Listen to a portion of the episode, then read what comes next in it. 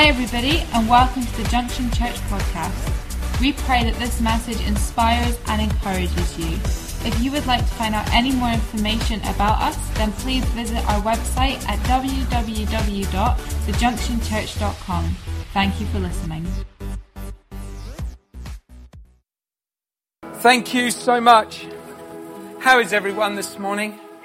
Isn't it wonderful to be in the presence of God and just in the house and seeing God doing such wonderful things? wonderful, wonderful. And knowing that our family grows with yet more babies, uh, it seems to be a, uh, a condition of the house at the moment. There's a lot of women suffering from it, and uh, uh, just sort of it, it's it's happening, isn't it? It's uh, so um, we just wonder how many more uh, children are going to be uh, popping out uh, all over the place. So that's what happens. I tell you what, that's what happens when people fall in love. That's the problem. That's it. There we go. so, so good. Wonderful. Uh, this, uh, we're continuing our Found series, and um, I know that the Holy Spirit is doing something very special. When we started this series, the Holy Spirit has come upon this church in a fresh and new way, in a way that uh, as I said uh, some weeks ago, I felt like I had been born again. And uh, the Spirit of God has touched me. You're going to hear a lot more about that on Vision Sunday. I'm going to talk a lot more about how the Holy Spirit is deposited on um, all of us and uh, many prophetic words. And, and much of the vision is not going to be just about what uh, we're hoping to be doing in, in, in 2018. Uh, it's about the prophetic voice, and I'm going to be prophesying a lot about what is happening in the house and, and what the Holy Spirit wants to do with our worship. And uh, I, have shared before, I, I, I believe that um, Acts 15 uh, is, is a key scripture in, in these things that the, the worshipping church is, is, is uh, where the, the Lord says he's restoring the tabernacle of David. And, and David's tabernacle uh, was, was um, a tabernacle of worship that you got access to the Holy of Holies through worship, which is a, a prophetic image of the church. And the church is a worshipping church. Amen? And, and I believe God wants to God wants to bring a new voice of worship in the house. And in every, in every uh, culture, in, in, in every generation, there must come a fresh voice of worship. Yeah.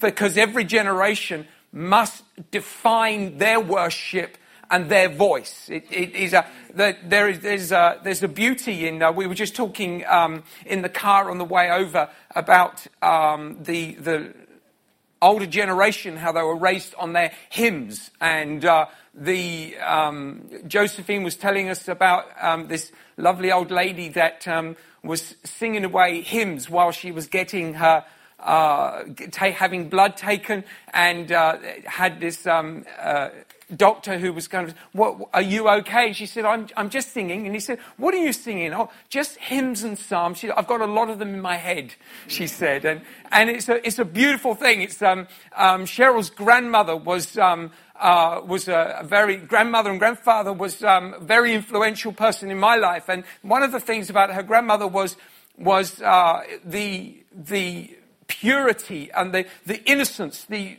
the uncompromising faith in Jesus Christ. And and this, this wonderful zeal for, the, for God in a, a, very traditional sense. I remember chatting to her. She could not understand why I wouldn't read the King James Bible. Uh, and uh, when I tried explaining I didn't understand it, she just said, well, you need to read it.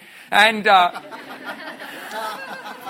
and uh, so, um, but, but the beauty of that generation was their worship was, was a was an essence of their, of their generation. It, it, it, how they spoke, it, defined their generation and it, and it brought forth the purity of it and it defined their culture and, and the godliness we see in the older generation as they grew up in those in that church environment. And the beauty of the older generation as they follow God is that the worship that they encountered God in has carried them through till now. And and this wonderful old lady and uh, these many many sort of older generations who grew up with hymns um, and, and, Psalms um, and worshipping those is, is, is it, it, was the root cause in which they came, got access to the, the heavenlies. Amen? And the, the, the mercy seat. And, and, that's defined, gives them strength. My father would just sing hymns. He, would, he had so many hymns and psalms. He could recite just a whole hymn book of, of, of songs. He knew them all off by heart. And, and it defined that generation. But, but you have to understand that, that God um, is in the business of writing songs today uh, because this generation needs to, needs to worship and needs to define the voice of what God is doing in the house. And, and there is a message of unspoken grace um, over this generation. And what I mean by unspoken grace um, is, is that there is a, while there is nothing new under the sun, there is no new message. There's no new revelation from the Bible. I need you to understand that that everything we teach has, has, has, has is, it's already been taught. But every culture creates its own crisis. Every culture creates its own crisis, and today's culture has a crisis. But the grace of God is there to resolve that crisis. And so what happens is that there is an unspoken grace because this is a fresh crisis. This is a, this is man's ability to create its own problem, God's grace is sufficient to resolve that. And comes a fresh message of grace for today's crisis, which is what empowers worship. Because out of worship, worship is, is resolving and bringing healing to a community by the message of grace that, that speaks over the crisis of this generation. And so the house of God is going to be a house of worship. I, have told you before, if I'm telling you once, I'm telling you again, I'll tell you a thousand times. I've seen this place packed out with worship. I've seen flags, I'm telling you. I don't know why. I thought we got rid of the flags. I, I had, a, I had an open vision in worship and it just appeared. Um, there was Heidi, she was leading worship and her face disappeared, which is worrying. And uh, I wasn't on any medication at the time. And a window opened and I saw the church worshiping. And in that worship, I saw people just pushing in to praise God and they were, flags were in the worship. And, and it troubles me, but I would have to be a liar if I didn't tell you it was there. If it was... and God is doing something extraordinary in the house. And, and in that vision, a lot of what I saw in that moment is helping to define everything that God has been giving us in terms of our vision for 2018 up until that point. It suddenly all started to make sense. And so I really believe that God is doing something very powerful. Uh, and this morning, I, I, I want to speak about what it means to be found in the goodness of God. Found in His goodness. Uh, I, I know that for all of us, there is, a, there is an uncertainty to our faith. For all of us, there is an uncertainty. And that uncertainty is found in our experience of failure. You with me here? Our experience of failure, the stumbling and tripping up over ourselves, over things we prayed for and not seen. Who knows what I'm talking about. See, see, God is in this place, and as He begins to move in our hearts, He challenges our heart to rise to faith. Here comes the here comes the, the, the, the, the trip point. The point is that there are moments before when we've believed, but we've struggled to get a result. Mm-hmm. And, and in that creates this, creates this uncertainty of, of faith because in that we we have a doubt, but we also have an assurance because there have been moments we've believed and it's just yeah. there. It's like the, we've all experienced this moment of prayer and seen a result. And we believe in Jesus because of that. Even if that result was just, please Jesus, come into my heart and feeling the, the wash away of, of, of all of your past and that sense of redemption, that sense of hope and establishment coming into your heart, that sense of great faith. We know who God is and yet within ourselves there's this great struggle on the inside because we have our, we have this faith, but it's like the man with the, with the son who um, is demon possessed and he says, Lord, I believe, help me in my unbelief. Yeah. Yeah. So I'm going to read to you Psalms 23 and I'm going to preach from Psalms 23. Is that all right? It's a good one to start from, isn't it? Psalm 23 and verse 1. A psalm of David. The Lord is my shepherd, I shall not want. He makes me to lie down in green pastures. He leads me beside the still waters. He restores my soul. He leads me in the paths of righteousness for his name's sake. Yea, though I walk through the valley of the shadow of death, I will fear no evil, for you are with me. Your rod and your staff, they comfort me. You prepare a table before me in the presence of my enemies. You anoint my head with oil. My cup runs over. Surely goodness and mercy shall follow me all the days of my life, and I will dwell in the house of the Lord forever. When David started to write his worship songs, he just totally transformed the theology of the Old Testament church, Israel. He's transforming it because until that point, there was the understanding of the law and the need to walk according to the law, but not a reason why. And if you follow the law without knowing the reason for the law, you become legalistic, not liberated. Yeah. And Jesus came to set us free. The reason for the law was to set people free. Under the law was healing. Jesus healed according to the law of the Old Testament, not according to the cross of the New. You with me here? Because he hadn't died on the cross. So everything he did before the cross was according to the law of the Old Testament. You with me here? That shows you how much grace. That's why when Jesus said, and you should do these things and much more, because he was acting according to the Old Testament, but we have the covenant of the new. Yeah. And he hadn't cut that covenant yet. And so the law was a beautiful thing, but when followed legalistically, it becomes a destructive thing. It's a little bit like sort of understand you we have house rules at home there are house rules for which i'm forever getting in trouble for not following one of those is shoes in the lounge walk into the kitchen the thing is you walk into the kitchen you've got your shoes on i've got to go into the lounge, maybe upstairs, back down again, and back into the kitchen. I don't want to take my shoes off, but it's a, it's a light coloured carpet, and Cheryl has rules, right? And uh, they're rules that they're technically they're not Cheryl's, they're ours because we're husband and wife. However, there are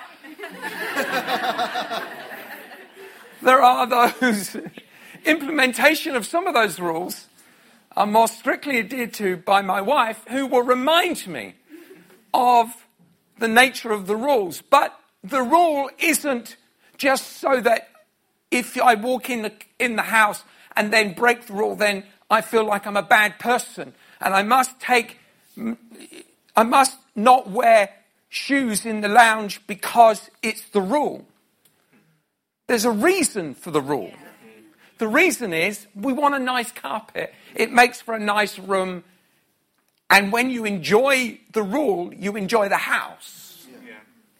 So David understood it wasn't about the law, it was about the relationship. Yeah. The rules were rules of the house that helped keep the relationship pure and open. Amen? Yeah. And so David starts, starts to write this psalm and he begins to define an extraordinary relationship with God. And he begins to create this understanding that you can walk with the Lord and his hand will be upon you. But Psalm 23, verse 6 sets the, the tone and really kind of defines, he's leading us all the way through to what it's all about. And in 23, verse 6, it says this Surely goodness and mercy shall follow me all the days of my life, and I will dwell in the house of the Lord forever. Now, if you're going to be found by God, to be found, you've got to know where you're found in. If I've been found, then I'm no longer lost. right? If I'm found and no longer lost, that's a change of position. If I'm lost, I'm, I'm, I'm away somewhere in a place I don't know where I am. If I'm found, then I'm back home. I know this sounds like Sunday school, right? if I'm found, then I'm back home. So, so David is establishing where home is and how he got there. How did I get home? How do you get into a place? And he says this goodness and mercy shall follow me. Goodness and mercy, Cheryl preached on this um, a couple of years ago, I think it was. Goodness and mercy shall overtake me, it means. In other words, it shall pursue me. Good, goodness and mercy shall pursue me and shall overtake me. That there is a sense of the goodness of God. Now, I need you to understand this because your faith is limited to your experience and expectation of God's goodness. Your faith is limited. Let me say this again. Your faith is limited to your expectation and your experience yeah. of God's goodness. Now, if we are going to have goodness overtake us, we have to have an understanding of what it means to live in the goodness of God.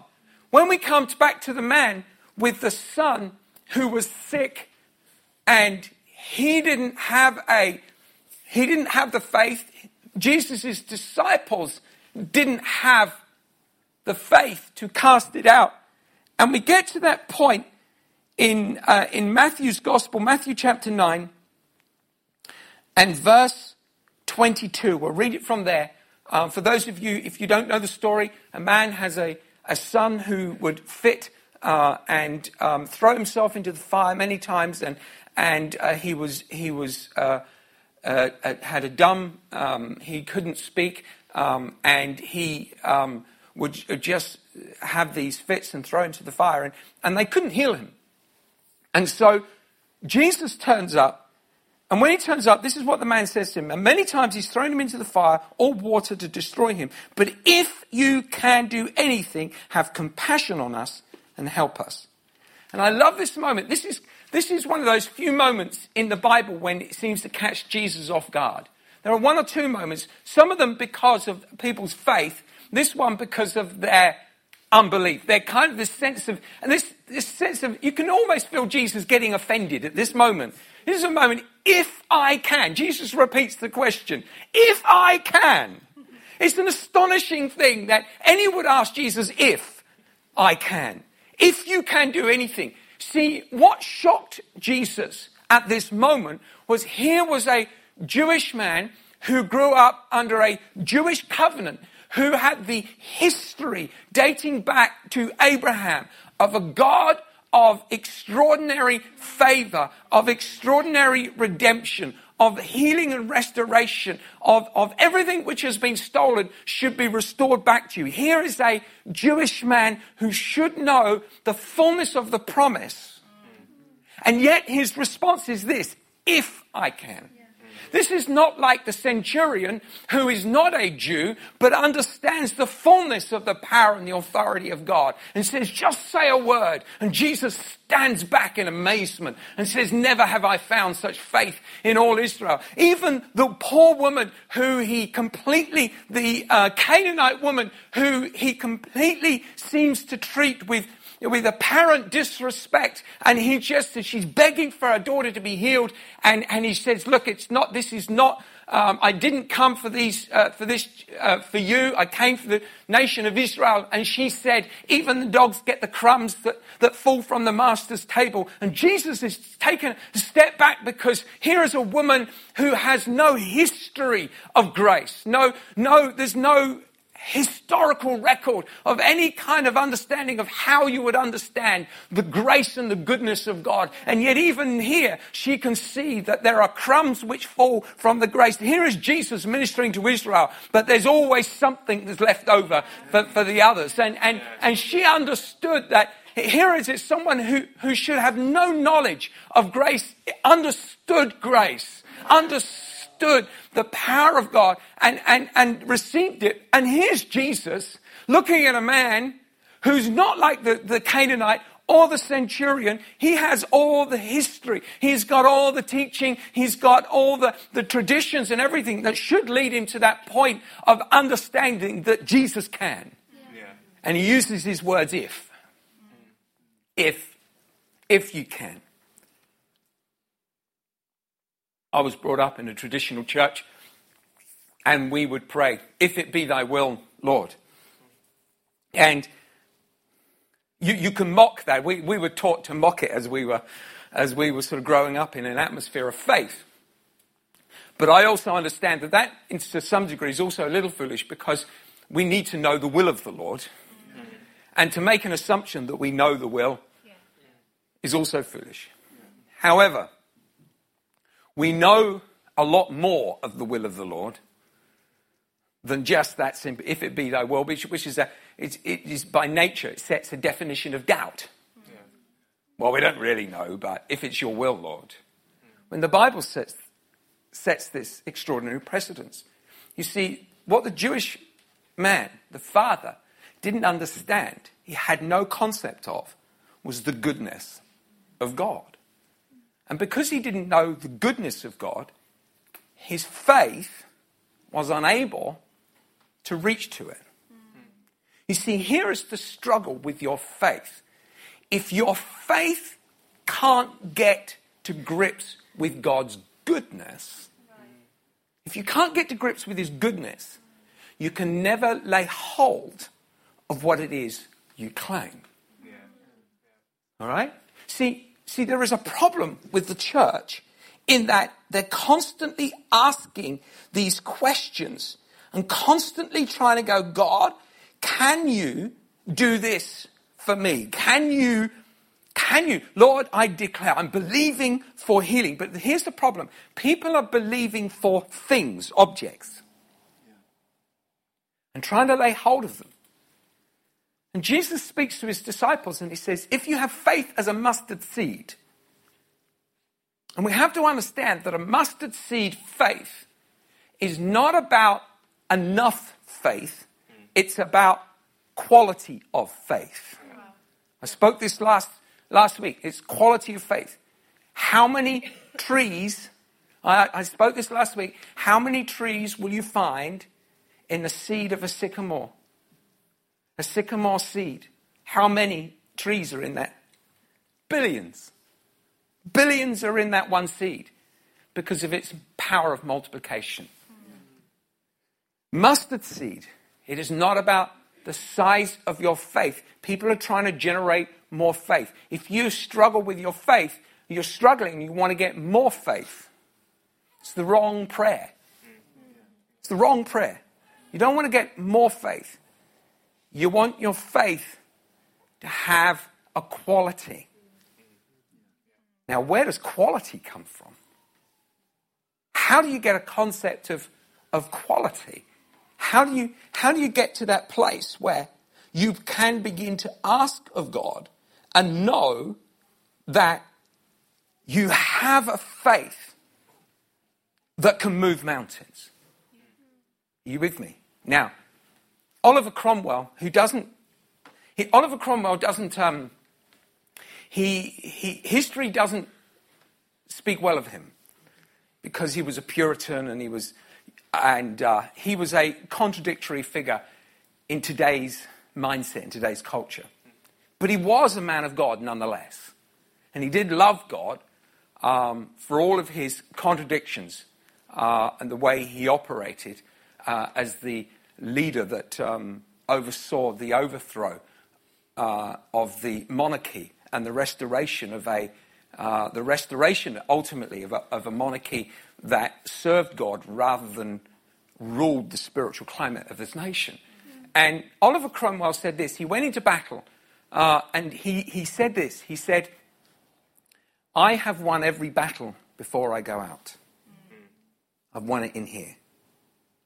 He said he won every battle before he fought. This is in the, the, um, in the 17th century, 1600s. Oliver Cromwell is fighting the King of England, uh, and he, over, he overthrows the King of England because he goes and he goes into battle because he wins it in here.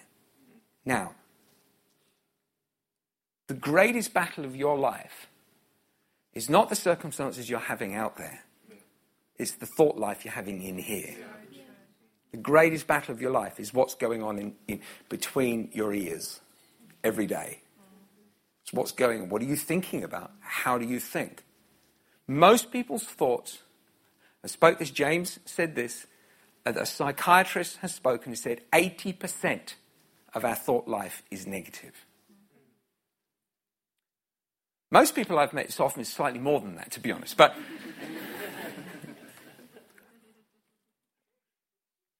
we have to understand that if 20% of our thought life naturally is positive, it's extraordinary what 20% can achieve. It's extraordinary what 20%, what goodness can produce out of it. Now, great men and women of faith are this. We know that David suffered some terrible, his, his thought life took him some terrible places and he did some terrible things. But he was still denoted as one of the great men of God because he had an understanding of the goodness of God. Now, Oliver Cromwell said he won the battle on the inside. You see, if your faith is constrained, it's because you haven't won the battle of goodness over the issue you're praying for. If you, see, if you haven't won a battle over the issue of finance and you're praying for money, you're praying from a defeated position, not a winning position. Mm, now, the battle isn't an overcoming because faith overcomes, right? Faith overcomes. So we're not, we don't have to overcome the circumstance. We have to overcome the mindset. And the mindset is this David wrote Psalm 23. Most probably he wrote it when he was suffering from the condition from Absalom, his suffering civil war. Absalom is racing against him. His, uh, his kingdom is divided. He's been, his, his throne has been stolen from him momentarily. And here he is on the, running away from his own throne. His son is after him and he writes this Psalm 23. He declares, and what did he say? Let's just read that again, right from the beginning. Let's just read what he writes. This is Psalm, this is King David on the run from his own son who's trying to destroy him. The Lord is my shepherd, I shall not want. He makes me to lie down in green pastures. He leads me beside the still waters. He restores my soul. He leads me in the paths of righteousness for his name's sake. Yea, though I walk through the valley of the shadow of death, I will fear no evil, for you are with me. Your rod and your staff, they comfort me. You prepare a table before me in the presence of my enemies. You anoint my head with oil. My cup runs over. Surely goodness and mercy shall pursue and overtake me all the days of my life, and I will dwell in the house of the Lord forever.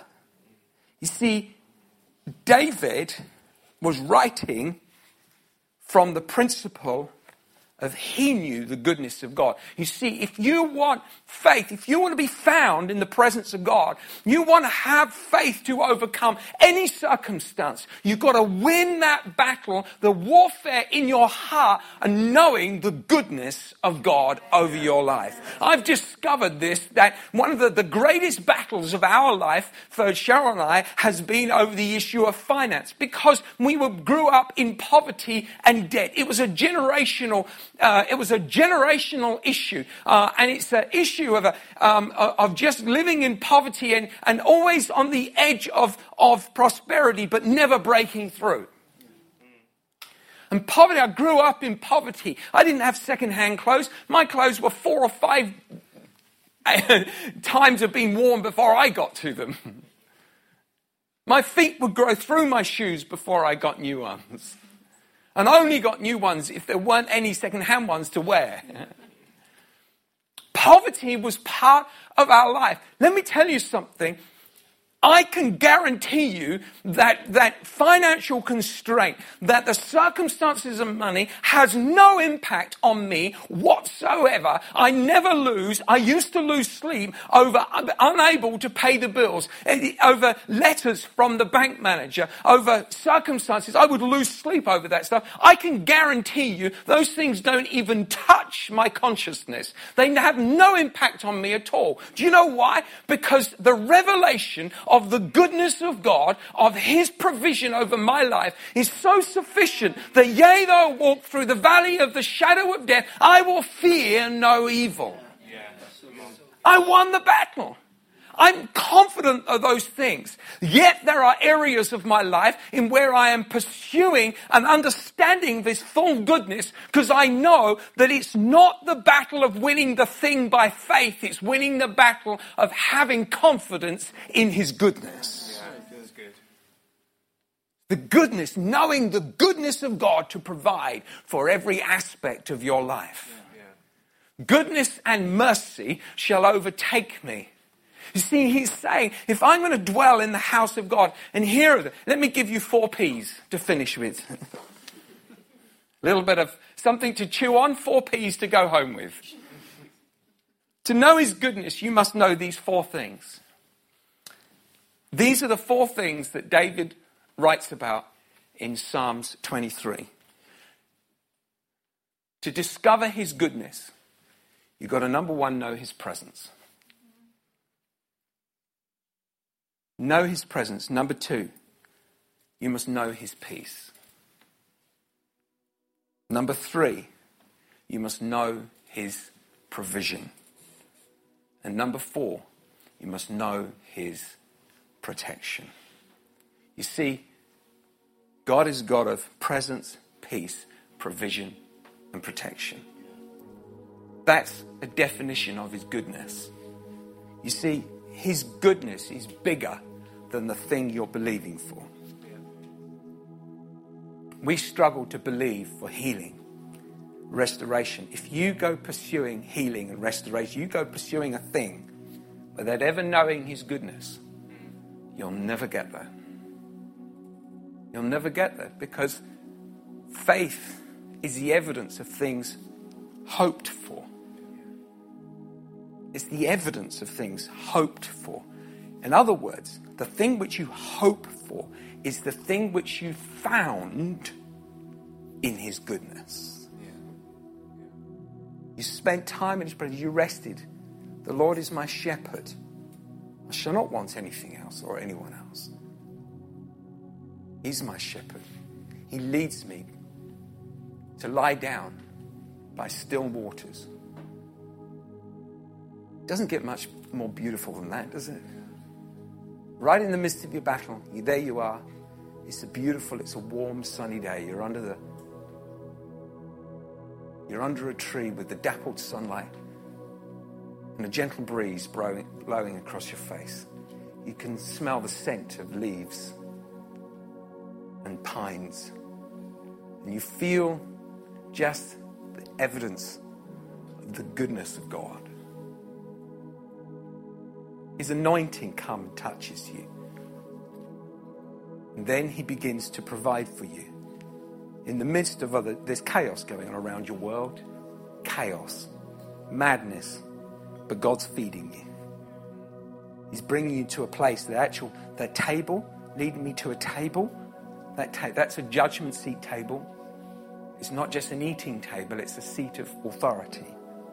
It means to sit at a place where you can speak with authority. So as we, he leads us to this place, he covers and he protects. When you know the goodness, you win that battle in your heart, you will know how to win any battle you face in the natural realm. If we can have a church, it's my desperate cry. My prayer, my prayer has been over these last few weeks, has been this, this simple thing, this revelation that I got on God's goodness. Is when I'm praying, I'm going, God, how much am I aware of your goodness in my life over these things? know with my own health, I've had to battle with confidence. I've said this and I prophesy it out. I wasn't born with diabetes and I won't die with it. All right? But you got to know the goodness of God to take you through. I was telling the church in Denmark when I was there a couple of weeks ago that my stats, my health stats, are extraordinarily good. I look at myself in the mirror and can't believe it. Because I know what I look like without. No, let's not even go to that picture. You don't want to see that. You want to think about that, right? I don't physically feel like I'm as healthy as I should be. But the nurse is going to me, Mr. Upton, I, you obviously work out because you're, you, are you you're so healthy, you, your weight and everything. Yes, yes, I do work out.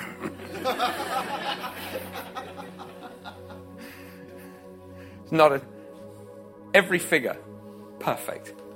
Has been for the last three, four visits. I haven't, seen the stats before that. And while I'm looking at them, they'd never showed me before the stats. They just would keep the information, information to themselves. I'm looking at them and I'm, I'm looking at I'm going, this is the goodness of my God. Now, if I know His goodness, I know the full width of it, I know the full capacity of my God to heal, to give me power, authority, and faith to overcome every situation. The goodness of God over your life is, you've got to know that even if you're in the middle of it. It's not a story you tell afterwards, it's a story you tell in the middle of. I know the goodness of my God. Thanks for listening. If you have any questions or you'd like to find out contact information or service times, then don't forget to visit our website www.thejunctionchurch.com. God bless.